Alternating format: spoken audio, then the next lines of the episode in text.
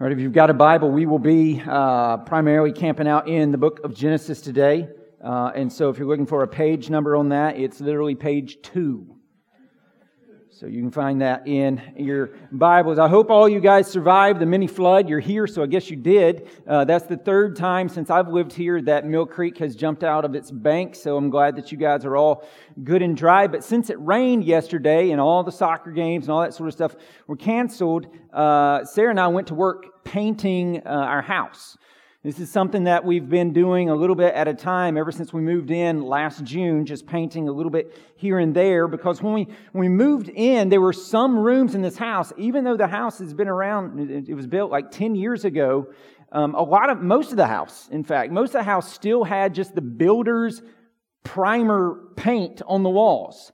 It, it, so the builder put that on, but the, the previous owner had never come in and completed, you know, painting the house. It just had the builder's primer's paint. And then there were a few other rooms like uh, Kira and Claire's rooms, and they were, they were pretty good. Um, they just needed a little bit of touch up here or there. Then you had other rooms like mine and Sarah's rooms, which were pretty terrible. Um, I just don't go for psychedelic artists formerly known as Prince Purple in my bedroom. It just doesn't work for me. So we had to prime that thing and start over in there. But when it comes to our understanding of marriage, what God has designed for His glory and for our good, we all are a lot like some of those rooms in my house. Some of us have a basic idea, right? We've got the primers paint on the wall. We started with that, and maybe we've been married for decades now, but that's kind of still where we're at. We just have a the, the primers paint never was completed, never got a full picture of what God's trying to do in our marriage. Some of us are doing okay. We're like Kira and Claire's room. It's pretty good. But over the years, there's been some nicks and there's been some marks put on the wall. And so we could use a little bit of touch up paint. Others of us, maybe even not even through any fault of our own, um, kind of like mine and Sarah's room, you know, we just kind of inherited that. Some of us may have pretty ugly or distorted understandings of, of marriage that maybe you inherited, maybe from your parents, even if their marriage wasn't a train wreck, just some bad habits that you inherited, and because that's all you ever saw, you've kind of inherited that and think that's normative when, when it's not. Or maybe it's from a previous relationship, you've, you've inherited some stuff, or just from culture. And so by nature, we just bring all of this with us into our marriage. And so maybe for some of us, this series needs to be kind of priming over our previous notions of marriage and painting afresh with God's color for your room, a little, letting Him do a little fixer upper. And then others of us uh, aren't married.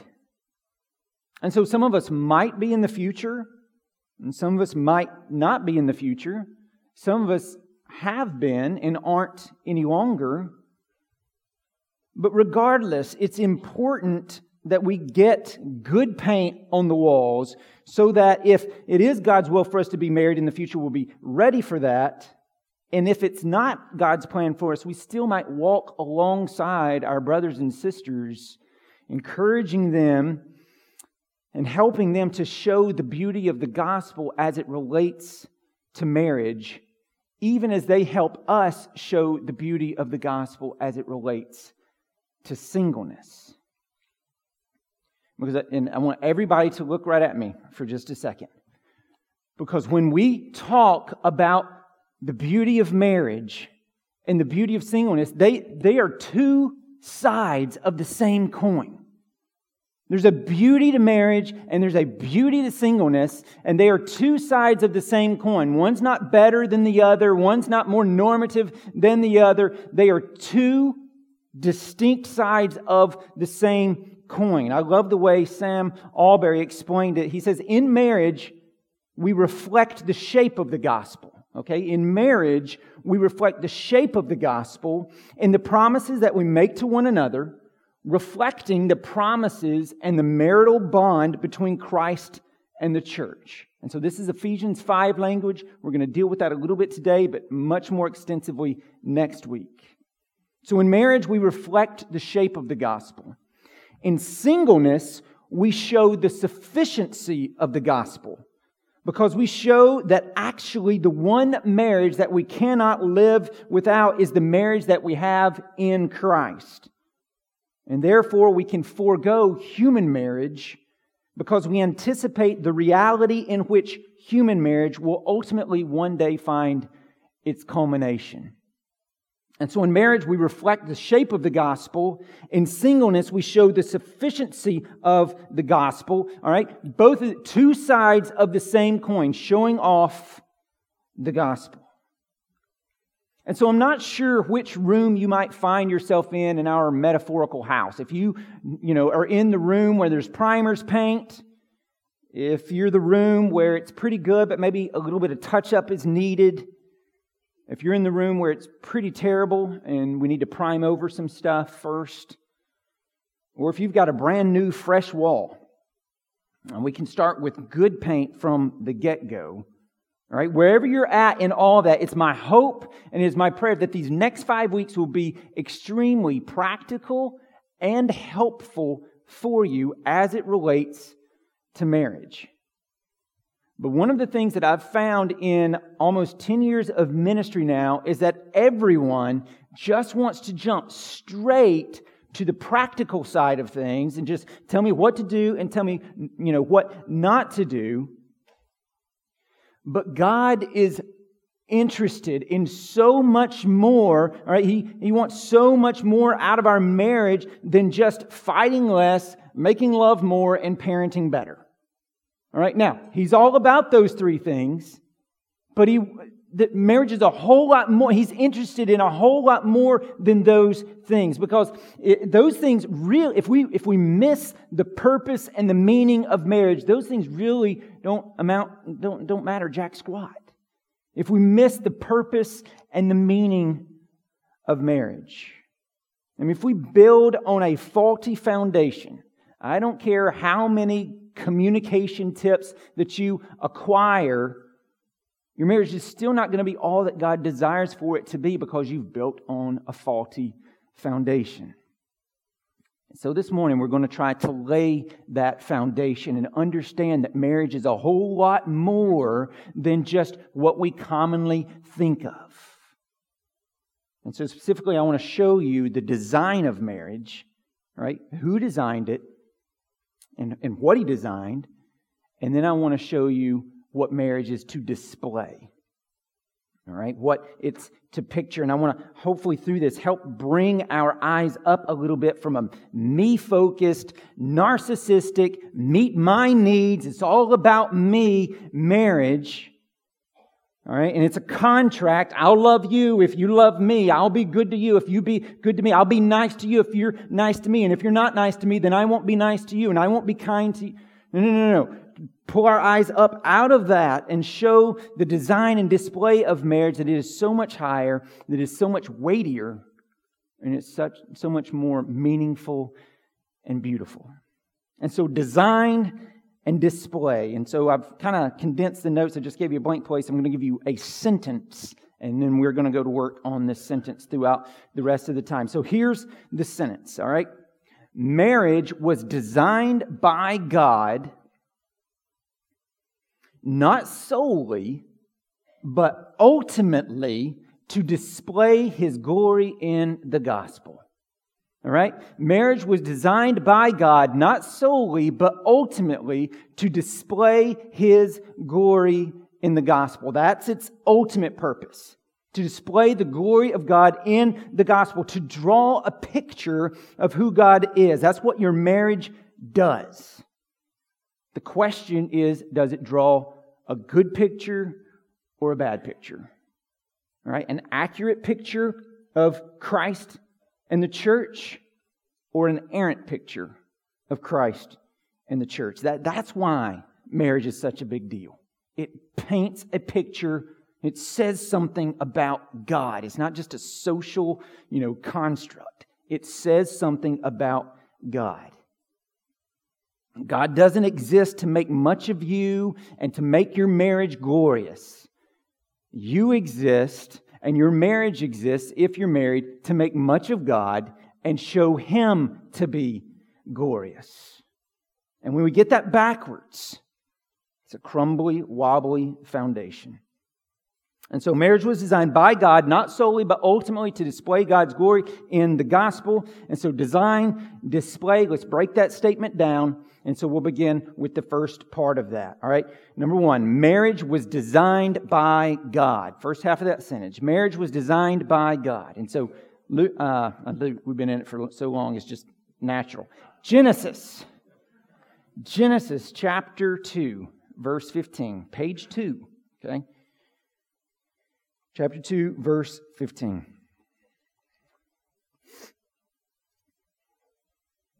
The Lord God took the man and put him in the Garden of Eden to work it and keep it. So, so John read a little bit out of chapter 1. Chapter 1 is like the overview, and then chapter 2 is kind of like a commentary on uh, the sixth day of creation in chapter 1. All right, so here we go, a little commentary. The Lord God took the man and put him in the Garden of Eden to work it and keep it. And the Lord God commanded man, saying, You may surely eat of every tree of the garden, but of the tree of the knowledge of good and evil you shall not eat. For in the day that you eat of it, you shall surely die. So that's the one rule that God gave to mankind. They broke it, fall, sin entered the world, and then God's been restoring, uh, redeeming, and restoring since then. So that's the big story. We talked a lot about that last week, or yeah, last Sunday. Verse 18. Then the Lord God said, it is not good that the man should be alone. I will make him a helper fit for him. Now, notice, who said that it wasn't good for man to be alone? God. All right? He determined that. All right? He, he's the one who determined that man needed a helper. So it was whose idea?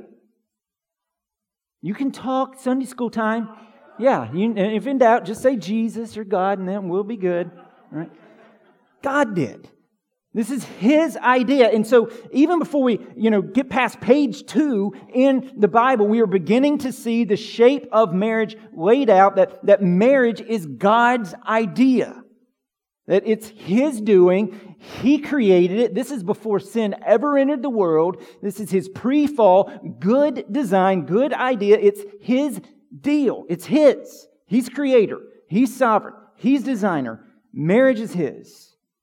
And so it's not up for debate or redefinition based upon the cultural winds of whatever time that we live in.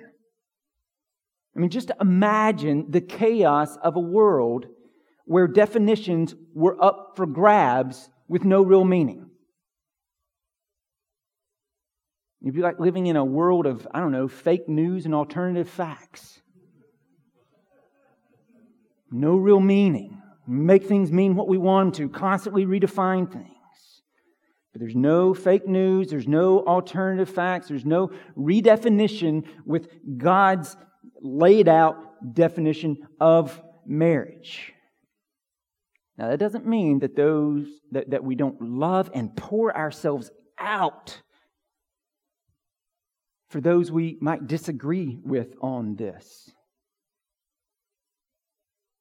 But it doesn't mean we disagree, right? Civilly and Christianly, but we disagree because it's God's deal. It's, it's not ours, it's His. He created it, it's His. Right? He designed it, and He delights in it. And it paints a picture, and we'll get going on that. But I want you to just keep rolling out how he created this and what happens in the very first marriage that we see in Scripture. Because what we're going to see next is we're going to see um, God both officiate the very first wedding, all right, while also being the first father to give away the bride. And so, like, this is going to be possibly what I do someday, right? Walk, maybe even in this room, walk my daughters down this aisle, pause the marriage for about 15 minutes so I can compose myself, and then turn around and maybe officiate, all right, the wedding ceremony. So maybe that's what I'm going to do, but that's what God does right here in Genesis 2. He makes man, he realizes that man is helpless and needs a wife. And so John read earlier, verse 22 the Lord God, called, verse 21, the Lord God caused a deep sleep to fall upon the man, and while he slept, took one of his ribs and closed up its flesh. 22. And the rib that the Lord God had taken from the man, he made into a woman and brought her to the man. And the man said, This is at last bone of my bones and flesh of my flesh. She shall be called woman because she was taken out of man. And so he, this is this is what this is what daddies do. Daddies create create. All right, they help create and play a small part in that. That's in five weeks from now. We'll talk about that but create and then like walk their daughter down the aisle and give her to a husband. That's what God does here. He's the first father. He brings Eve, all right, verse 22, um, and brought her to the man. And so he brings her to the man. He gives Eve to Adam in holy matrimony. The father gives away the bride. And so then after Adam picks up his jaw off the floor, all right, that's why this is at last bone of my bones and flesh of my flesh. She will be called woman because she was taken out of man. All right, he's he's astounded. Okay, because like for for Adam, I mean, for me, I remember uh, when I first saw Sarah the day that we got married. We got married in Estes Park, Colorado, at a small little Episcopal church. Red carpet, uh, log walls. Through the back windows, you could see the Rocky Mountains. Um, and so there I am, like on the floor in this position. Those doors fling open. I see her for the first time. She's got on white gloves. She's got on a sleeveless dress. She's got her hair up in something. I don't know what you call it, but it was awesome. She walks down the aisle. I get the chin quiver going, you know. I keep it together, but I'm just overwhelmed at that. Men who are married, think about that moment for you. Just overwhelmed at that, at that moment in that emotion, at, at the beauty of, of who she is. Yes, on the outside, but even more who I know, like her heart. I know her heart. And that's Adam here. But for Adam, I mean, he's never even seen Eve. This is his first time, so he is he is absolutely overwhelmed. This is his first time to ever even see her, and God's walking her down the aisle and giving her to him, just like a dad does. And so, after Adam's jaw gets up off the floor, God turns from the position of dad to the position of pastor, and he officiates the first ever wedding. And here's what he says, verse 24. Therefore, a man shall leave his father and his mother and hold fast to his wife, and they shall become one flesh. And the man and his wife were both naked and were not ashamed. And so verse 24, this is, this is God's wedding sermon. Therefore, a man shall leave his father and his mother and hold fast to his wife, and they shall be become, and they shall become one flesh. And so this is God's wedding ceremony, and it's his preliminary definition of marriage. Okay, he said that a man leaves his mom and dad. Now we're going to deal a little more extensively with this next week, but just real quick, just because you don't live with your mom and dad does not mean you've left mom and dad. And just because your kid who might, who, who's married has moved out doesn't mean you've let them leave you. Some of us have control issues and we need to let our kids go. And some of us have mama issues or daddy issues that we need to deal with. we're going to talk a little bit more about that next week, but just peppering that in for now. And so God says that a man shall leave his mother and his father and hold fast to his, give me that word, wife. It wasn't Jesus this time. I mean, we should hold fast to Jesus, but wife. God gave Adam a wife. He didn't give him a Chesapeake lab, and he didn't give him another man, and he didn't give him lots of ladies. He gave Adam a wife. Okay, this is God's design. Marriage is His deal, It's His doing. He has created all things. Creator has the ability to state what His creation is and how it should function. He designs it. This is His design. And if you're in here and you're struggling with SSA, same sex attraction, Providence is a safe place for you to struggle with that. We love you. We're for you, just as our Lord is. And we don't view your struggle as some sort of unacceptable sin, all right? And then all these other uh, forms of sexual sin pornography and uh, lusting after people and divorce and affairs and on and on and on. All right. This one's an unacceptable sexual sin, and this one over here are acceptable forms of sexual sin. No, no, no, no, no. They're all the same thing, all part of the same thing. They're all outside of God's design. They are all sexual sin that we should abstain from, 1 Corinthians 6, but we're not, one's unacceptable and the other, no, no, no, no, no. They're all unacceptable, all right, before God. And so we're not pigeonholing one thing against the other. We're saying God has a good design, good design. And everything outside of that, not just a few, everything outside of that is outside of that. And so it is a safe place to be here because the cross of Jesus Christ is big enough to cover all sexual sin.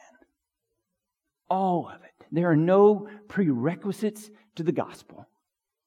It's just faith and repentance in what Jesus has done, not what we do. What he has done for us. Perfect life, because we haven't. Substitutionary death that we owe. He did it and then his resurrection and victory over all things. All right? So this is a safe place to be. But we need to be clear on something like when we talk about sexual sin, sex in and of itself is not a bad thing. It's not a sinful thing. God created it. It's a glorious thing. Okay, it's a glorious thing within the right parameters. Outside of those parameters, it's kind of like dynamite. It can blow your hand off and there's consequences to it. But inside the right parameters, within the right boundaries, it is a glorious thing. Like literally, it brings glory to God. Look at verse 24 again. Therefore, a man shall leave his father and his mother and hold fast to his wife, and they shall become one flesh. Okay, become one flesh. This is literal and figurative. All right? Literal. You can figure that out. And we're going to talk specifically about that May the 21st. All right? This is pre fall. This is how God created the world to be. He created male and female anatomy so that it works, and He created this. And He wants us to bind ourselves together. All right? Become one flesh. So there's I mean, God created sex. Like, we've got to understand that. And He did so for procreation, yes, but also for pleasure. He gives good gifts. All right? That's a good gift He gave. And while we're at it, talking about good gifts, just real quick, you need to understand that your spouse is a good gift to you. Your spouse is a good gift to you. I know you know, some of us in here may have some things that we need to work on, and you need to work on those, but your spouse is not your enemy. There is an enemy, and he wants to destroy your marriage. He wants to drive a wedge, he wants to do anything he can, but your spouse is not your enemy. Your spouse is a gift, a good gift. You need to receive them that way. You need to treat them that way. God gave them to you. But kind of getting back to the ranch here, there's a literal sense and then there's a figurative sense of this one flesh. And the figurative sense is that there's no longer, when you get married, there's no longer me. There's only us. All right? There's no longer two people There's one. That doesn't mean you lose your individual identities, but you don't think just about yourself. You, you think us. There's not two, there's one. You've been made one. That's the figurative sense here. And God is the one who makes you one. And so uh, you don't have to turn there because I didn't look the page number up. But Mark chapter 10, verse 7 says this. Therefore, he's quoting, this is Jesus quoting straight from Genesis 2:24. Therefore, a man shall leave his father and his mother and hold fast to his wife, and the two shall become one flesh. So they are no longer two, but one flesh. And then Jesus adds, What therefore God has joined together,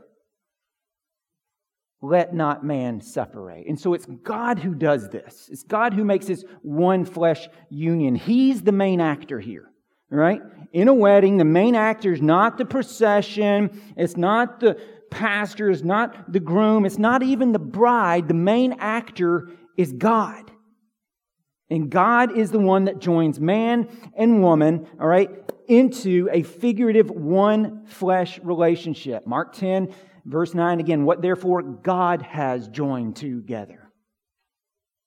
Let not man separate. God knit the two of you together into one in a covenant. All right, again, God did this. All of this is His idea. He gave away the first bride. He officiated the first wedding ceremony. All right. He's the one that joins two into one. It's his deal. It's not ours. It's not socially constructed. And so the biblical definition of marriage, straight out of Genesis 1 and 2, hitting on a few texts that we'll get to next week, we haven't even read yet.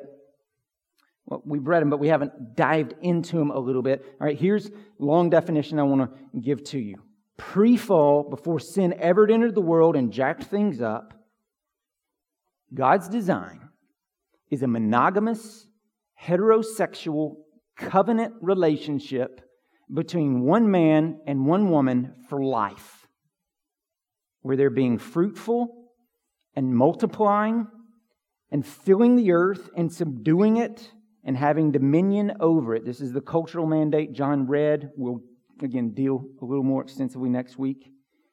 Flourishing in their God given roles of headship for the man and helpmate for the woman. All right, that, that's God's design.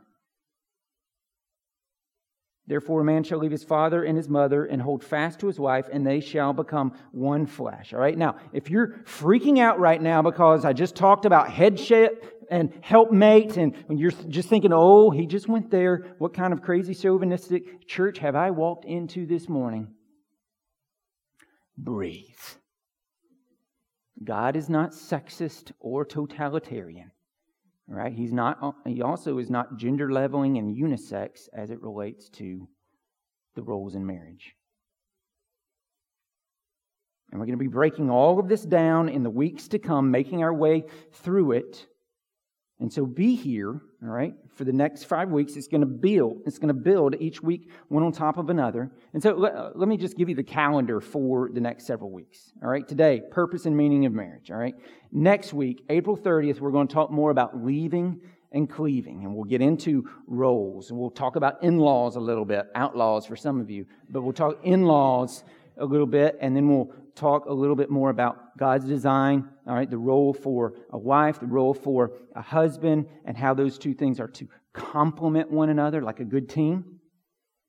All right, that's next week. May 7th, family life. We're going to be talking about parenting, spiritual discipleship. May 14th, communication and conflict. So it'll be Happy Mother's Day. Let's talk about conflict. It may be fitting, I don't know. Communication and conflict on May the 14th. And then May the 21st, we'll talk about the importance of friendship and we'll talk about the importance of sex in a marital relationship. All right? And on that one, we may give you an opportunity if, for older elementary if you want. We'll make uh, provision for them to be in the big room if you want to do that.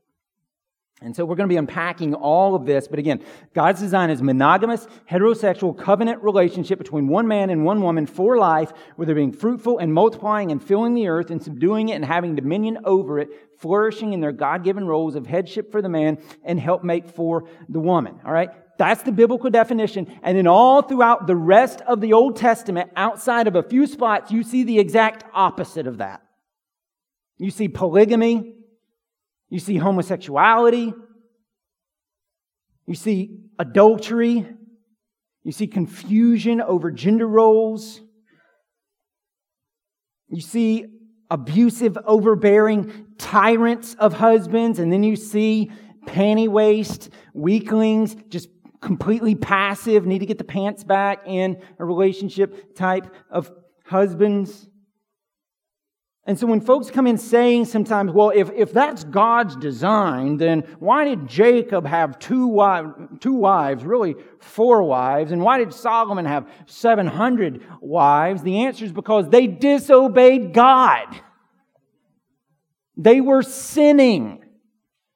And it, it doesn't go good for them. Look at, look through the Old Testament. Every time they get into polygamy, it goes bad. It's not God's design. Never was, never will be. One man, one woman for life. But even when God's design here and what is best, even when that's missed, all right, when the ideal is lacking, because for some of you it is. You want what God says as it relates to marriage, but you have a spouse maybe who doesn't. You have a spouse who is not a Christian. You have a spouse who has run off. They've left you. They've walked out on you.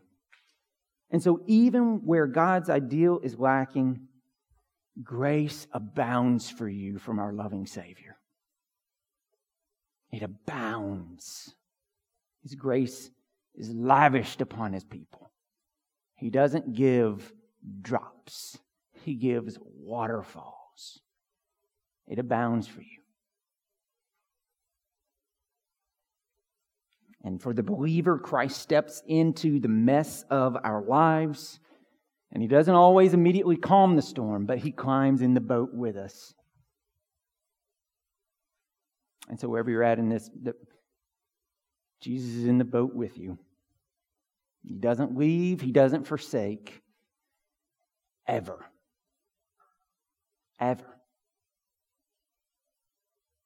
But marriage is his deal, all right? And we need to respect it as such. We need to realize that his commands in it are not to rob us of joy. It's not to keep us from things. That's not how he works. He doesn't want to see us struggle and just laugh. Ha ha, you can't have that, but you want it. That's not how he works. He works to design to lead us into joy just like any parent does. You set up a couple of rules with your kids because you don't want to see them get run over on the road. You don't want to see them just get their, their life trapped and just, you know, straight up truck. So you say, hey, don't do this, don't do this. God, because you want joy for them. You want good for them. That's what God's done for us in His Word. He wants good, He wants joy, and He's seeking to lead us into it. The question is do we trust Him? And do we trust Him? If you'll trust Him with your eternal salvation, why will you not trust Him in the smaller things of life?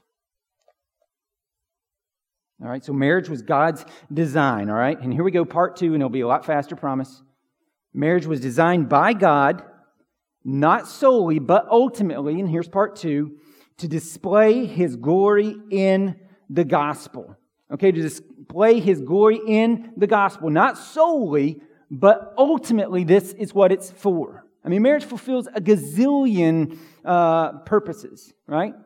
Sarah and I will have been married 15 years this coming August. And part of our marriage is absolutely for, you know, having and raising children, companionship and happiness, all right? For friendship, for love, and for romance, and for sexual fulfillment, and just enjoyment, and that we will be there for one another come hell or Mill Creek high water. We will be there. But God's ultimate purpose, higher than that, is to display his glory in the gospel, is to show a picture, okay, a picture of his good news, of his never stopping, never giving up, unbreaking, always and forever love. And marriage was designed by God to display this in a way that other parts of creation can't. And so flip over to Ephesians chapter 5 real quick, page 978.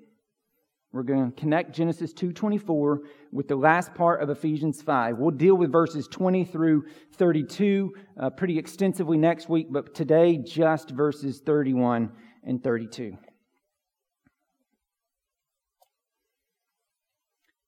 Page 978, verse 31 and verse 32. The Apostle Paul is writing here. He says, Therefore, all right, uh, are you catching how often Genesis 2:24 is peppered throughout the scriptures? Therefore, a man shall leave his father and mother and hold fast to his wife, and the two shall become one flesh. This mystery is profound, and I am saying that it refers to Christ and the church. And so what Paul has just said is this verse that we've been camped out on all morning, Genesis 2:24, all right? Paul has just said that, that, that marriage is patterned after Christ's covenant commitment to his church. Like, that's what your marriage is both uh, based upon, all right, Christ's love for the church, and created to display Christ's love for the church. All right, so your marriage is to show Christ's covenant commitment to his church, that he never quits, that he never walks out, that he never stops loving, that he never stops forgiving, that he will fulfill every single one of his vows. And so you look throughout the New Testament, and Jesus is repeatedly spoken of. Think about it as the bridegroom coming for his bride, the true people of God. So you got uh, 2 Corinthians 11, verse 2. Paul says that he feels a divine jealousy for the Corinthians church since he betrothed them to one husband to present them as a pure virgin to Christ. And you've got Christ himself who pays the dowry of his own blood to redeem his bride. And he called it, we talk about marriage being a covenant, Jesus called this payment he made the new covenant. This cup that is poured out for you is the new covenant in my blood, Luke 22 20. And so this is what Paul is referring to when he says marriage is a great mystery. Verse 32, he's saying, I am saying that it refers to Christ and the church. So Christ has obtained the church by his own blood and he's formed a new covenant with her, an unbreakable marriage. This is what our marriages are pointing to. It's not just like how we live and what we do. We are drawing a picture. We're drawing a picture. When Christ returns someday and everything's been made right, Revelation 19, then I heard what seemed to be a voice of a great multitude, like the roar of many waters and like the sound of might, mighty peals of thunder, crying out, Hallelujah, for the Lord our God, the Almighty reigns. Let us rejoice and exult and give him the glory, for the marriage of the Lamb has come, and his bride has made herself ready. Therefore, a man shall leave his father and mother and hold fast to his wife, and the two shall become one flesh. This mystery is profound, and I am saying that it refers to Christ and the church. And so, our earthly marriages are to draw a picture of God's eternal marriage with his people. This is what it's about. It's so much bigger than just our little, you know, be happy, you know, go lucky you know, you're, you're, you're drawing a picture. We're drawing a picture. And so if we treat our marriages as no big deal, what does that say about Christ's love for the church? Does Christ treat the church like it's no big deal? If we're constantly running our spouse down in front of others, what kind of picture are we drawing about Christ and His church? Does Christ do that with us? No. He has grace, He has mercy. If we treat our marriages or our spouses as just the old ball and chain, necessary evil I got to deal with, what is that saying about Christ and the church? If you're addicted to porn and, and committing adultery in your heart, lusting after people, or actually commit adultery, like an actual affair, yeah, yeah, there's a heavy price tag attached to that practically, but what kind of theological statement are you making about Christ and the church? Would he cheat on the church? It's a marring of the image of Christ in the church. Divorce. It's tragic. And it's a heart wrenching thing. And yes, there's a couple, there's two specifics in Scripture where it's permissible adultery and abandonment. Not, not like that happened, so do it. No, no, no. It's permissible. Big difference. But if our marriages are first and foremost a theological statement about God, then think about the rampant, frivolous, no fault divorce culture outside the church and inside the church. Right? What is that saying about God? What kind of picture is that drawing about God? Would Christ ever leave his church? Would Christ ever break his covenant? Never. Now, on our side, there may be times of like painful backsliding and we are faithless to Him, but He will stay faithful to us. He keeps His covenant forever, and we are to image that. This is what marriage does. And so, again, earthly marriages are to draw a picture of the eternal marriage Christ has with the church, with His people. That's why it's such a big deal, and we don't monkey with it. It's His deal, He created it. It points to his good news. It points to his grace. That he would never leave us. That his grace knows no bounds. That he's paid a dowry for us. That he's laid down our life for us. That he sought us and he's bought us with his redeeming blood. He's done these things for us. And into our brokenness, even when it's not the ideal, he steps in with his grace. And, and he steps in and he goes to work with mercy and grace in our lives. And part of his care and his concern comes through the church that surrounds you and loves you and pushes you. And so you let them into that. All right, let them in and don't lose heart in that. I mean, some of the stories that I hear of ministry and care coming out of some of our groups as they're contending for the marriages of those within their group and they're pouring themselves out and they're seeking to lead and they're seeking to love and they're holding accountable and they're pushing one another and they're loving one another. I mean, this makes my heart glad, not because uh, the issues, but because of the way we're seeking to minister. That makes my heart glad because the reality is issues pop up. Conflict comes. Difficulty comes. Don't be ashamed of that. We live in a fallen world. It's going to come. Drag that darkness into the light and as a community, go to work on it. It's nothing to be ashamed of. But it is something that we either need to get some touch up paint for or some primer paint. Start over with that. Or just start off with some good paint to begin with. Because marriage is a whole lot more than fighting less, making love more, and parenting better. You draw a picture. So let's try and let's strive to draw a beautiful picture because Christ's love for the church is beautiful. Let's pray.